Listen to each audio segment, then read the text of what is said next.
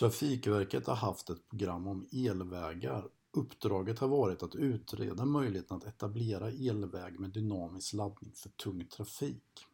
Nu byter programmet namn till Trafikverkets program för elektrifiering med tillägget av det statliga vägnätet för tunga transporter.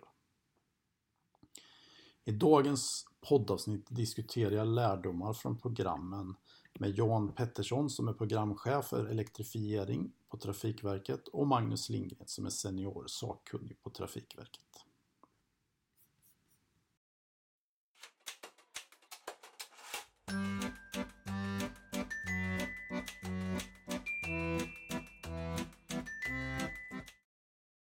Ja, Magnus, varför blev elvägar stort i Sverige? Jag tror att det beror på att det först och främst låg helt rätt i tid. Det här sattes igång någonstans där 2011, 2013 och det visade sig då att det här okända begreppet elvägar, det var faktiskt ganska många aktörer som höll på med det samtidigt. Till exempel så hade Siemens eh, E-highway, Gunnar, eh, Gunnars eh, Elways, Alstoms APS Road och Hondas eh, matning från sidan. Alla de började utvecklingen runt 2009. Och när vi sen då kom fram där till 2011, 2013, då var de mogna att öppna dörrarna och visa det här för resten av världen. Och att det dessutom sen blev tillsammans med den här förkommersiella upphandlingen som då var Trafikverkets första och Europas största. Det gjorde att vi fick en väldigt stor spridning på det här medialt. Och sen kom det också, i den tiden, då var elektrifiering av tunga fordon någonting som var väldigt utmanande och svårt. Och i och med då också att elvägen är en integrerad del i väganläggningen, då kom det naturligt att Trafikverket var involverade på något sätt i och med att vi har ansvaret för det statliga vägnätet där majoriteten av trafiken går, speciellt den tunga trafiken. Så en kombination av massa saker som allierade sig samtidigt där vid 2013-tiden. Okej, om vi, om vi går då över till Trafikverkets program för elvägar. Hur startade det Jan och vad var målet med det? Ja, hur startar det? handlar ju mycket om att Trafikverket är väldigt tydlig med att man tror på elektrifieringen inom transportsystemet. Man tror att elektrifiering av transporter kommer och det kommer att öka det behovet av att lösa den biten. För de tunga transporterna utgör ju en väldigt stor del av utsläppsmängden av CO2-gaser från transportsektorn. Så att här vill man ju ta ett samlat grepp runt det här med program, på, runt elvägar framför allt som man ser som ett mycket intressant alternativ. Uh, jag säger alternativ därför att vi tror ju att alla knep och knåp kommer behövas för att lösa den här utmaningen med att eh, få bort eh, eller göra transportflottan fossilfri. Så 2017 ungefär så startade vi det här programmet och i samband också så kom det ett tydligt regeringsuppdrag ifrån regeringen som sa egentligen, eller som frågade egentligen vad är elvägar för någonting? Är det eller något intressant? Vad tycker Trafikverket om det här? Gör en utredning runt detta. Är det bra eller är det dåligt? Och eh, ge också möjlighet för tekniker att visa upp sig. Men framför allt tänk långsiktigt. Tänk att i slutändan ska vi troligtvis, om det nu är bra, så ska vi kunna ta fram en långsiktig utrullningsplan för elvägar. Så att 2017 var ett väldigt viktigt år för programmet. Jag tänkte programmet har ju alltid haft en strategi som jag uppfattar utifrån att testa många olika tekniker då för dynamisk laddning. Varför var det så? Varför har man valt det Magnus? Ja, det är bra att du säger det att många olika tekniker för väldigt ofta så tror folk att elvägar är en enda en teknik. Men jag brukar beskriva elvägar som en funktion, det vill säga föra över el från sidan av vägen till ett fordon under färd. Och vi, när vi har jobbat med det här så har vi tittat på en rad olika delar för att bygga kunskap. Och vi har liksom inte någon teknikfavorit här utan vi vill helt enkelt faktabaserat lyfta fram för och nackdelar med olika teknikerna. Och det här har vi gjort då med hjälp av våra demonstratorer för kommersiella upphandlingen. Två olika tekniker där. Vi har erfarenhetsutbyte med olika akademiska miljöer och forskningsplattformar, både nationellt och internationellt. Och det man kan se från vår första förkommersiella upphandling, då, då jag hade den här anläggningen i Sandviken utanför Arlanda, då upptäckte vi väldigt tidigt att även om liksom den primära funktionen är densamma, föra över el till ett fordon under färd, så är de olika specifika teknikerna väldigt skilda och de påverkar både fordon och framförallt väganläggning på olika sätt. Och därför såg vi att det var viktigt för oss att skapa oss kunskap och förståelse över olika elvägstekniker, hur de påverkar en väganläggning. Och vi har också i våran färdplan lyft fram att vi vill möta de olika teknikerna på deras respektive förutsättningar, på deras nivå. Vilket gjorde att vi hade möjlighet att både göra vissa tester på avstängt område och tester på allmän väg med de här teknikerna. Men det är en, helt enkelt en kunskapsbyggande för att öka förståelsen. Ja, det är spännande att ni har valt den strategin tycker jag. Ehm, men Johan, vad tycker du är de främsta lärdomarna än så länge från programmet? Ja, främsta lärdom. Jag säger, vi har framförallt väldigt många lärdomar ifrån programmet. Eh, det vi såg som en sanning för tre år sedan, 2017 eller tidigare, det är ju naturligtvis saker som vi hela tiden omvärderar. Därför att vi ser att den här utvecklingen går väldigt, väldigt fort. Och då tänker jag inte bara på elvägstekniker som vi testar och demonstrerar i Sverige. Jag tänker också på alla andra tekniker inom elektrifiering, till exempel statisk laddning, batteriutveckling. Allt det här påverkar ju även tanken runt elvägar som vi kollar på hur elvägar kan samverka med andra smarta tekniker. Så våra främsta lärdomar naturligtvis är att vi måste tänka brett. Vi måste tänka elvägar i symbios med andra tekniker. Men jag säger så här, om man kollar på teknikerna till exempel, lärdom som jag har, det är att eh, jag är väldigt imponerad av vår industri. Jag är inte alls ett dugg orolig för att vi kommer att ha fungerande elvägstekniker, absolut inte. Det tror jag inte, det kommer att vara något problem. Utan jag tror att de andra största, största lärdomarna är nog mer att hitta, säkerställa att det här kommer fungera i systemet som helhet. Och då tänker jag till exempel att legala aspekter finns på plats, lagar, regler, standardiseringar och så vidare. Där tror jag vi har riktigt stora utmaningar. Mm. Spännande. Eh, Johan, både du och Magnus har ju varit ute mycket i världen och pratat om de svenska erfarenheterna och även sett erfarenheter i andra länder. Eh, vad har ni lärt er från era resor när ni har åkt runt och träffat eh, olika aktörer från olika delar av världen? Ja, till att börja med så har vi ju faktiskt också formella avtal med vissa länder att verkligen jobba tillsammans med elvägar. Vi har innovationspartnerskap med Tyskland och nu även med Frankrike. Så vi har ett formellt krav på oss att jobba med andra länder och det tycker jag är jättebra för jag menar Sverige vi, okej okay, vi är stort till geografin men vi är ju egentligen ett litet land. Så jag menar vi är ju väldigt beroende av vad som sker i vår omvärld när det gäller utveckling av nya tekniker och att få ihop transportsystemen ur en global aspekt. Och eh, min lärdom är generellt också att det finns ett stort intresse i många olika länder utanför Europa också, Kina, USA. Så att eh, jag tror vi måste fortsätta jobba med omvärlden, fortsätta följa vad som händer med teknikutveckling och tillsammans också diskutera standardiseringsfrågor med mera. Förstår. Um, en, ett viktigt slutmål som jag uppfattar ja, utifrån. Jag tänkte lägga till lite grann ja, där. Absolut, det är klart du får det. Fick frågan också. uh, jag skulle säga att Sverige, när vi har varit ute och tittat så ser man att vi ligger väldigt, väldigt långt fram när det gäller systemaspekten kring elvägar. Hur elvägar fungerar i ett system och inte minst hur det fungerar i en vägmiljö. Eh, teknik, jag håller fullständigt med vad Jan sa tidigare. Tekniken är jag inte ett dugg orolig för. Det går att lösa. Det finns massvis med universitet och institut och, och företag som jobbar med teknik. Men hur det här sen fungerar i ett system är faktiskt någonting där jag tror vi är tämligen unika eller ligger väldigt, väldigt långt fram. Eh, ett bra exempel är från ett av de stora nationella laboratorierna i USA som just sysslar med induktiv elväg de ur ett forskningsperspektiv och in, ur ett liksom designperspektiv, de valde att lägga den här eh, spolen i asfalten i marken så högt upp som möjligt och bara lägga ett litet, litet tunt lager asfalt som dolde den där spolen högst upp för att få så litet gap mellan spolarna som möjligt.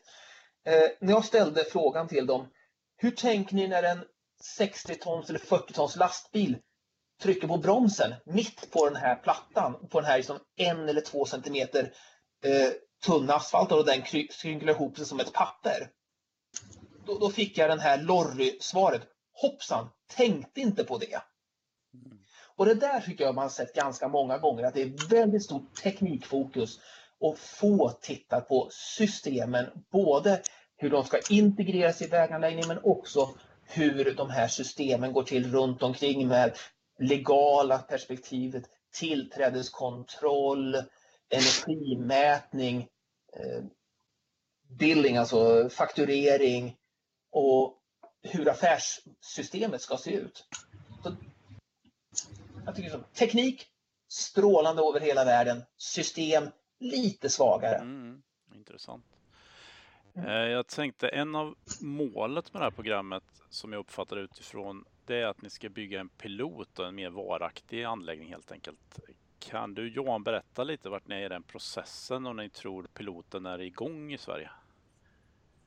Ja, det kan jag absolut göra och jag, jag tror först vill jag säga att skillnad mellan pilot och demo. Vi har de här fyra demonstrationsanläggningarna i Sverige som jag pratat om, men de är ju de är ju bara temporära. Medan alltså, en pilot, det är ju vår första permanenta anläggning. Och här har vi ett tydligt uppdrag nu från vår ägare, regeringen, att vi ska etablera en pilot någonstans i Sverige.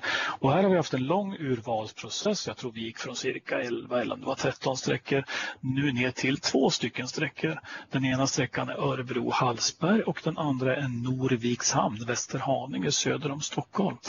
Eh, och där har vi nu kört igång ett vägplanarbete där vi tar fram vägplaner enligt den formella processområdet för att genomföra ett projekt. Eh, så det är i full gång, full gång. samråd pågår och så vidare.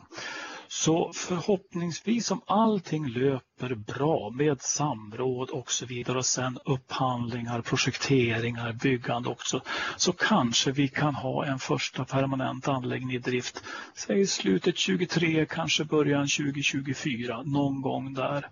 Så det blir förhoppningsvis ett första steg i kanske då en större utrullning av elvägar.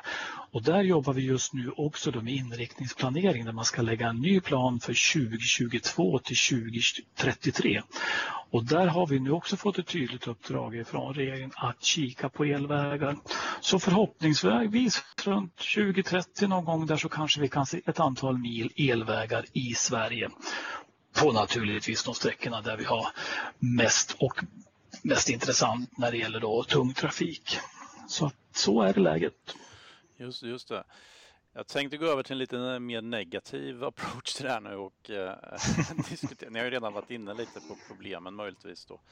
Men jag tänkte låta motståndarna få komma till tals genom er. Eh, det är ju kanske vilka argument hör ni oftast från de som anser att elvägar är en felsatsning? Vad brukar ni svara då, Magnus? Det finns inga sådana argument överhuvudtaget. Alla Har du hört det? ja, vad enkelt. Nej, utan jag ska säga det, det mesta är faktiskt kopplat till bristande kunskap. Eh, I många omställningar i samhället så finns det en viss eh, skepsism på att ändra sig och eh, nya saker är per definition farliga. Och det vi gör med det är att vi, vi spenderar väldigt mycket tid med att informera. Vi deltar på konferenser, vi skickar ut nyhetsinslag, vi är med i poddar, vi skriver rapporter, eh, vi publicerar saker på webben, vi har workshops, vi har enskilda möten. Eh, och i den här bristande kunskapen är en sak som väldigt ofta kommer igen. Det är faktiskt att elvägar är lika med luftledning. Och som vi sa tidigare, Elvägar är ju en, helt enkelt en funktion för att överföra el till fordon under färd och det är vi ju väldigt tydliga med att elvägar är ett bredare begrepp. Eh, en annan felsatsning som folk tar upp det är ju att det här är alldeles för dyrt. Och det vi tittar på här det är ju att ta fram diverse kalkyler både på elvägar på stationär laddning. Vi kommer sannolikt titta på bränsleceller också för att kunna jämföra de här.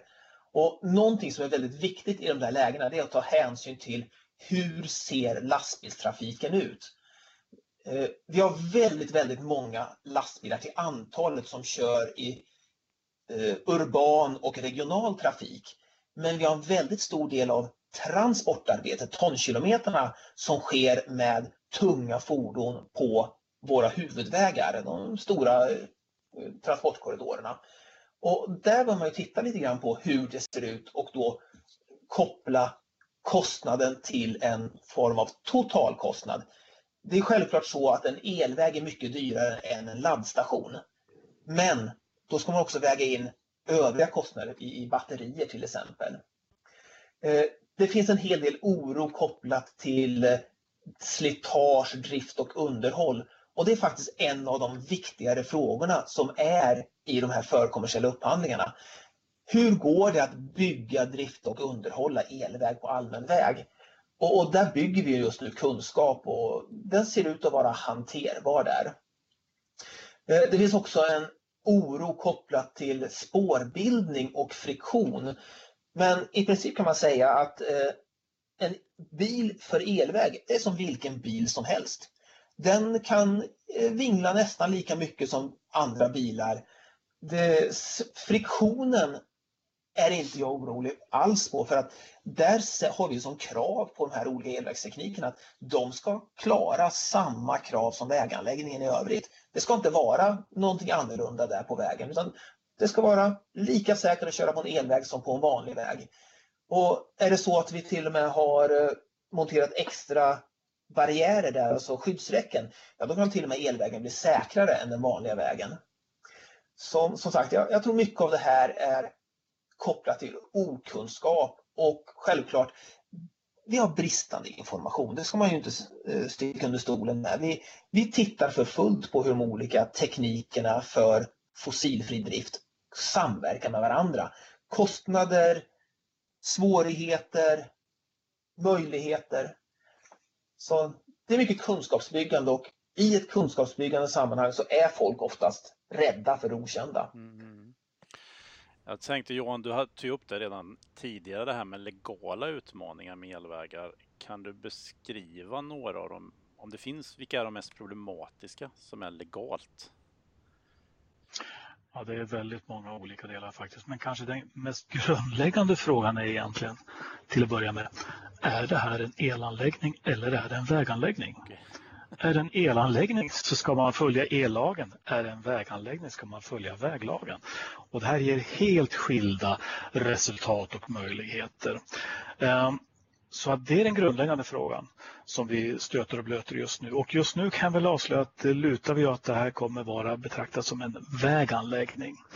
Sen har vi också det här gränssnittet mellan själva elvägen och det vi kallar för vägel, alltså försörjning av el till elvägen. Hur löser man det gränssnittet med ansvar och så vidare. Och sen har vi det här med identifikation av brukarna de som nyttjar det här. Hur säkerställer man identifiering av de som ska nyttja den här? Hur mycket el tar de? Och sen faktureringen. Hela regelverket och lagar runt de bitarna. Och det här är ju liksom det här är ju lite nytt för Trafikverket. Men vi har vägar och vi har järnvägar och de följer väglag respektive järnvägslag. De finns, de är etablerade, de fungerar. Men det här är någonting någonstans däremellan skulle jag vilja säga. Så att här är det väldigt många olika frågor som vi stöter och blöter. Och det här är ingenting som vi Trafikverket kommer kunna lösa ensamt. Utan här måste vi samarbeta med en mängd olika myndigheter. Och det är inte otroligt att vi kommer se framför oss kanske till och med kanske en statlig utredning kopplat till de legala aspekterna. Så omfattande är det, de frågorna som finns. Mm. Ja, det är intressant att det finns så mycket aspekter. Så jag, om vi hoppar tillbaks lite Magnus till eh, tekniska aspekter på elvägar. Eh, finns det några som inte är lösta än? Det är lite svårdefinierat och vad är löst, men, men hur som helst. Om, eh, och om det finns några som inte är lösta, hur kan de tacklas så att man kommer vidare? Mm. Det här är en väldigt klurig fråga som du säger. Vad, vad är inte löst? Mm. Eh, vi har ju tittat på teknikmognadsgraden för de elvägssystem vi känner till och eh, eh, vi har faktiskt skrivit, eh, jag och eh, Martin Gustafsson på RISE, en artikel som blev godkänd för publicering på TRA i Finland som blev inställd på grund av covid. Så, men de skulle ju publiceras de artiklarna så det finns där. Och det man kan se här är att ur ett tekniskt perspektiv kan vi köra elvägar. Kan vi föra över el till fordon under färd så skulle jag säga jajamensan, det är löst. Sen finns ju självklart små delar som behöver förfinas, behöver göras mer robusta. Och vi har egentligen bara gått upp till och gjort en bedömning till och med teknikmognad nivå 7, alltså det här som är förkommersiellt. Är de, har de passerat det stadiet eller inte? Och det finns några få utmaningar eh, och de här demoanläggningarna vi har haft, de genererar ju mer kunskap och förståelse om systemen som de här teknikleverantörerna behöver titta på och göra mer robust för framtiden. Och jag skulle säga att det finns ett väldigt stort eget ansvar där för de här utvecklarna. Eh, dels för att eh, Trafikverket har ju väldigt svårt att finansiera produktutveckling. Vi kan demonstrera och bygga kunskap men inte produktutveckla. Och därmed ser vi ju att det finns ju både privat kapital på marknaden men också diverse olika nationella och internationella finansieringsprogram såsom FFI eller Horizon Europe. Man skulle till och med kunna tänka sig att när de kommer till lite mer mognadsgrad att eh, CEF, alltså Fonden för sammanlänkat Europa, skulle kunna vara en möjlig aktör där. Eh, sen är det också lite kopplingar till den här föregående punkten om det legala. Beroende på hur det legala och standardiseringen utvecklas så kan ju tekniken behöva förändras lite grann. Eh, idag så har vi till exempel tydliga standarder för stationär laddning upp till 350 kilowatt. Men vi har inte motsvarande för konduktiv och induktiv elväg. De håller på att jobba med det. Men det här innebär också att man utvecklar en teknik mot ett delvis rörligt mål. Dessutom har vi kvar de här delarna om energimätning, tillträdeskontroll och fakturering som kommer att faktiskt variera eller kraven kan se annorlunda ut om det här är enligt väglag eller ellag. Och de delarna, så att säga, tekniska sådana system finns. Men frågan är, uppfyller de de kommande kraven på robusthet, noggrannhet och så vidare som krävs ur ett legalt perspektiv? Ja, det är spännande med kopplingen mellan det legala och teknik. Så är det ju alltid nästan. Men eh, jag, jag tänkte hoppa tillbaks lite till en annan fråga också som ni har varit inne förut också. Det är ju det här elvägar kontra andra alternativ då. Eh, och att ni har det här uppdraget att jobba brett med elektrifiering också nu. Eh, och det har ni väl haft länge. Men jag tänkte mer den här frågan om om man då ska ställa det här breda begreppet elvägar mot andra alternativ inom tunga fordonssektorn. Var någonstans, vad är, det, vad är det som utmärker platser eller miljöer eller vägar där elvägar kommer bli konkurrenskraftiga? Eh, om ni gör er bedömning. Magnus? Ja, det här var nog den enklaste frågan idag. Ja, kul. Eh, ja, eh, en elväg är konkurrenskraftig när kostnaden för att använda elvägen inklusive alla tillkommande kostnader är lägre än de motsvarande kostnaderna för andra lösningar. Ja, det... Eh, den är ganska... jo, det är ju korrekt, men det känns... Ja. Eh, men om man tittar på de här olika lösningarna för liksom fossilfria transporter så kommer de ju att slå olika. Tar vi till exempel den, den tekniskt sett enklaste lösningen, drop-in bränsle, typ HVO eller någon syntetisk eh, e-diesel. Då kan du använda samma infrastruktur för distribution, du kan använda samma fordon. Det ger inga merkostnader jämfört med dagens konventionella system utöver att ett eventuellt annat pris, sannolikt högre pris för drivmedlet. Tar vi då stationär laddning ja då har vi en ganska, vi måste bygga upp en ny infrastruktur men du har ganska små kostnader i den infrastrukturen men istället flyttar du priserna till energilagret ombord på fordonet. Det vill säga, du måste investera i större batteripackar där. Eh, elvägen är ju det omvända. Där lägg, istället för att lagra energin ombord på fordonet så lagrar du energin i infrastrukturen. Men kräver desto mer infrastruktur längs med de sträckor där fordonen kör. En viss mängd batteri kommer självklart behövas i ett elvägsfordon också. Och sen har vi då bränslecellen som är någonting mitt emellan. Den är, infrastrukturen är sannolikt dyrare än eh, den stationära laddningen men billigare än elvägen. Fordonet är nog dyrare än elvägsfordonet men billigare än batterifordonet. Speciellt för sådana fordon som har lång körsträcka eller behöver bära med sig mycket energi. Och Det man kan säga är att elvägars konkurrenskraft är när det kommer många användare. Är det flera fordon på den där sträckan som alla kan använda elvägen, ja då får den en ökad konkurrenskraft i och med att infrastrukturen är en, en hög engångskostnad men för varje fordon som adderas till blir merkostnaden ganska låg jämfört med de andra systemen. Eh, på samma sätt så har du låga trafikflöden eller lågt användartal, ja, då kommer elvägen lida av den höga investeringskostnaden. Så eh, ju fler som använder elvägen, desto bättre blir lönsamheten. Just det. Ja, ja, det är bra. Eh, jag tänkte då sluta med en fråga om att, eh, som sagt, jag har ju ställt frågan att eh, programmet heter ju programmet, eller har hetat programmet för elvägar, men jag har ju bytt namn nu då till Trafikverkets program för elektrifiering med tillägget av det statliga vägnätet för tunga transporter. Varför har ni gjort det just nu och vad innebär det egentligen Johan? Jag tycker att det är ett helt naturligt steg att vi har gjort den här breddningen utav program elvägar nu till att omfatta elektrifieringsfrågor mer generellt.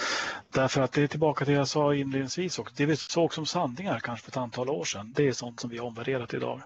Eh, elvägar kan inte vara en solitär i ett transportsystem. Elvägar måste samverka med andra lösningar. Um, vi ser naturligtvis elverkar är jätteintressant för framförallt kanske fjärrtunga transporter och så vidare. Va? Och vi ser att när det gäller snabbladdning av tunga fordon, det kommer säkerligen lösa en stor del av den lokala och den regionala trafiken och det kommer byggas upp system för det. Och de här systemen måste ju samverka så att man kan egentligen få en ökad räckviddsförlängning för de tunga transporterna genom att nyttja flera olika typer av lösningar. Och i det här lägger vi också till att vi kommer göra analyser av bränsleceller också som eh, också diskuteras naturligtvis. Och jag tror det här faktiskt är steg som vi kommer se fler länder göra och ta. Och då tänker jag framförallt kanske på våra samarbetspartners i Europa, Tyskland och Frankrike, att man kommer titta mer brett när det gäller elektrifieringen och hur det här ska samverka tillsammans. Så att, eh, det känns som ett helt naturligt steg att vi gör det här faktiskt. Ja, mycket bra. Jag tänkte, är det något annat ni känner att ni vill säga om eh, elvägar eller tankar runt elvägar eller framtiden så får ni gärna komplettera innan vi avslutar. Jag, jag har bara en kort kommentar här. Det här, vårat program för elektrifiering, eh, tidigare elvägsprogrammet och också de här frågorna vi diskuterade idag har varit väldigt fokuserade på den tunga trafiken, elektrifiering av den tunga trafiken. Men en elväg som matar från sidan eller underifrån, den skulle ju också teoretiskt kunna användas för personbilar.